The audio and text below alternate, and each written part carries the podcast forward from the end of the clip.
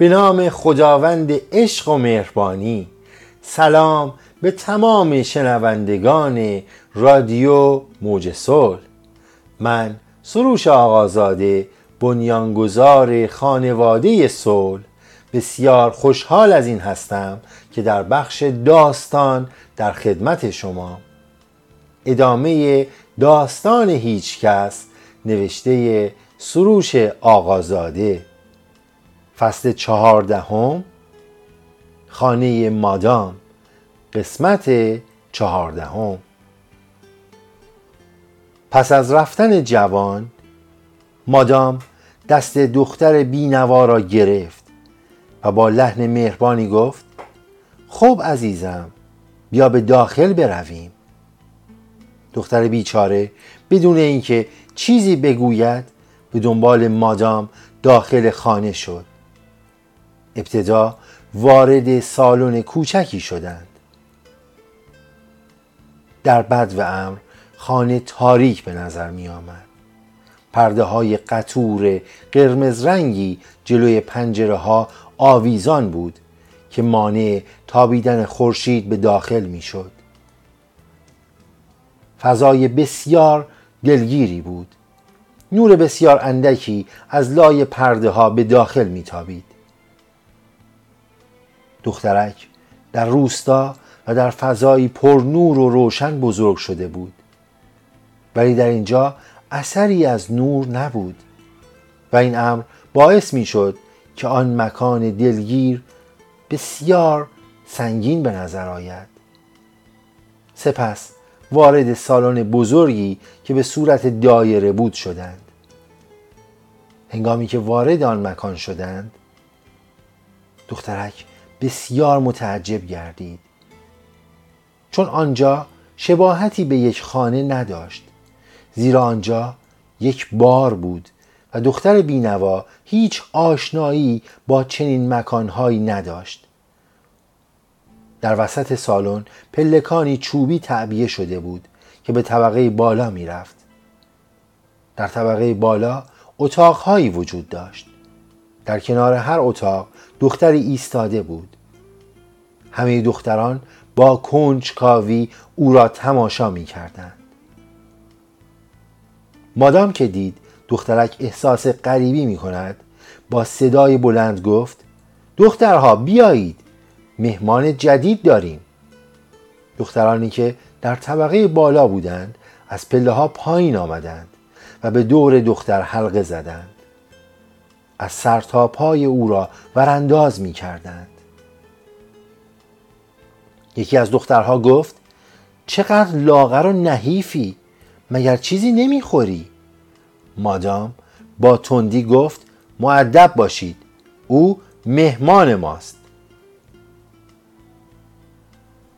چند نفر با شنیدن این حرف به خنده افتادند و جلوی دهانشان را گرفتند.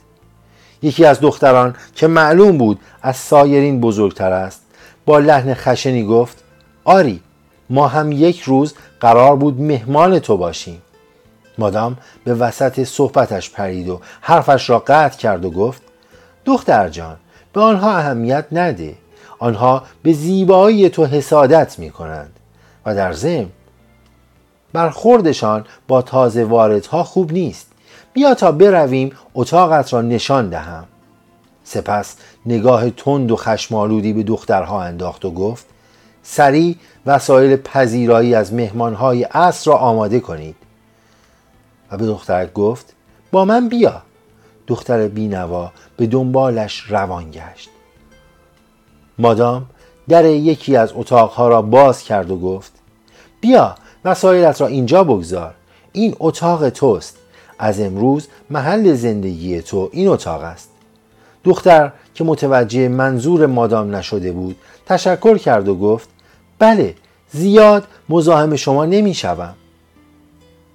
من چند روزی مهمان شما هستم و با بازگشت نام زدم از اینجا خواهم رفت مادام بدون اینکه اعتنایی به حرفهای دختر بکند پشتش را به او کرد و در حال بیرون رفتن از اتاق گفت امشب مهمان داریم.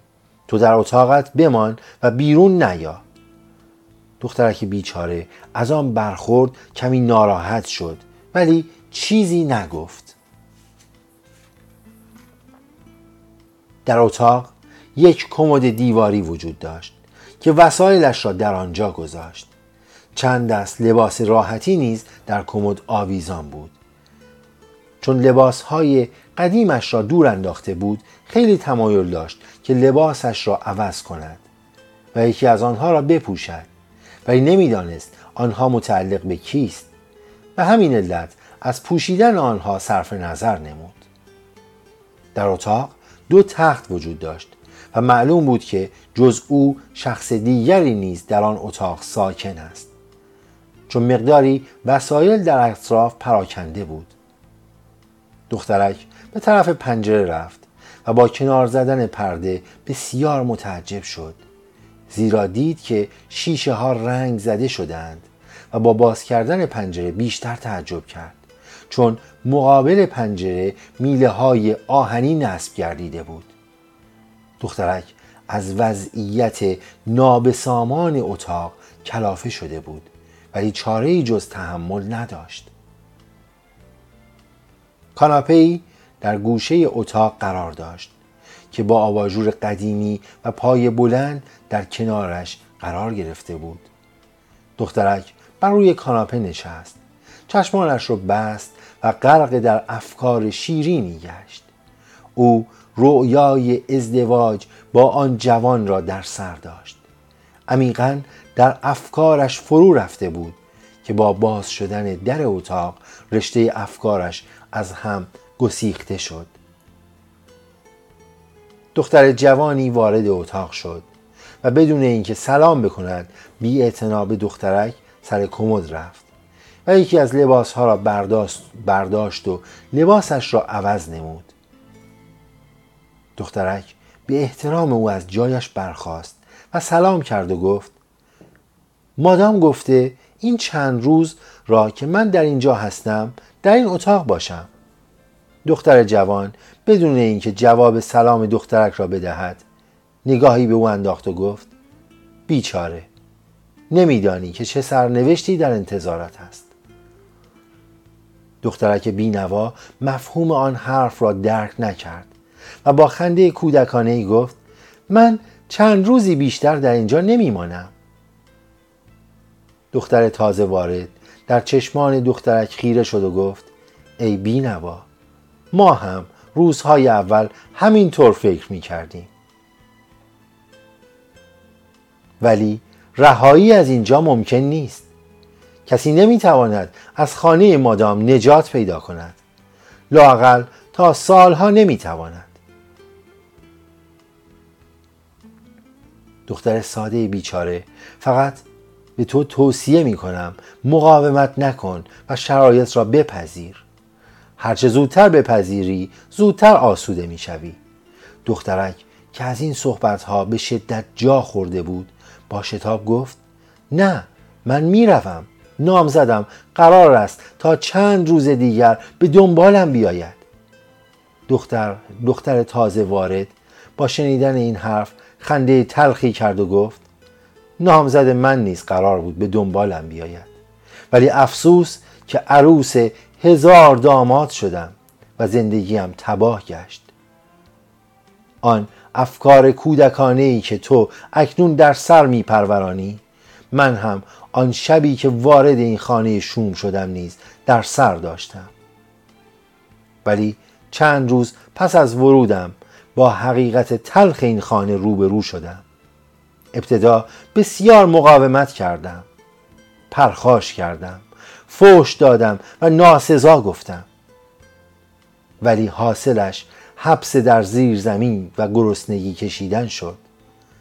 من نیز پس از چند هفته به خواسته کثیف مادام تن در دادم.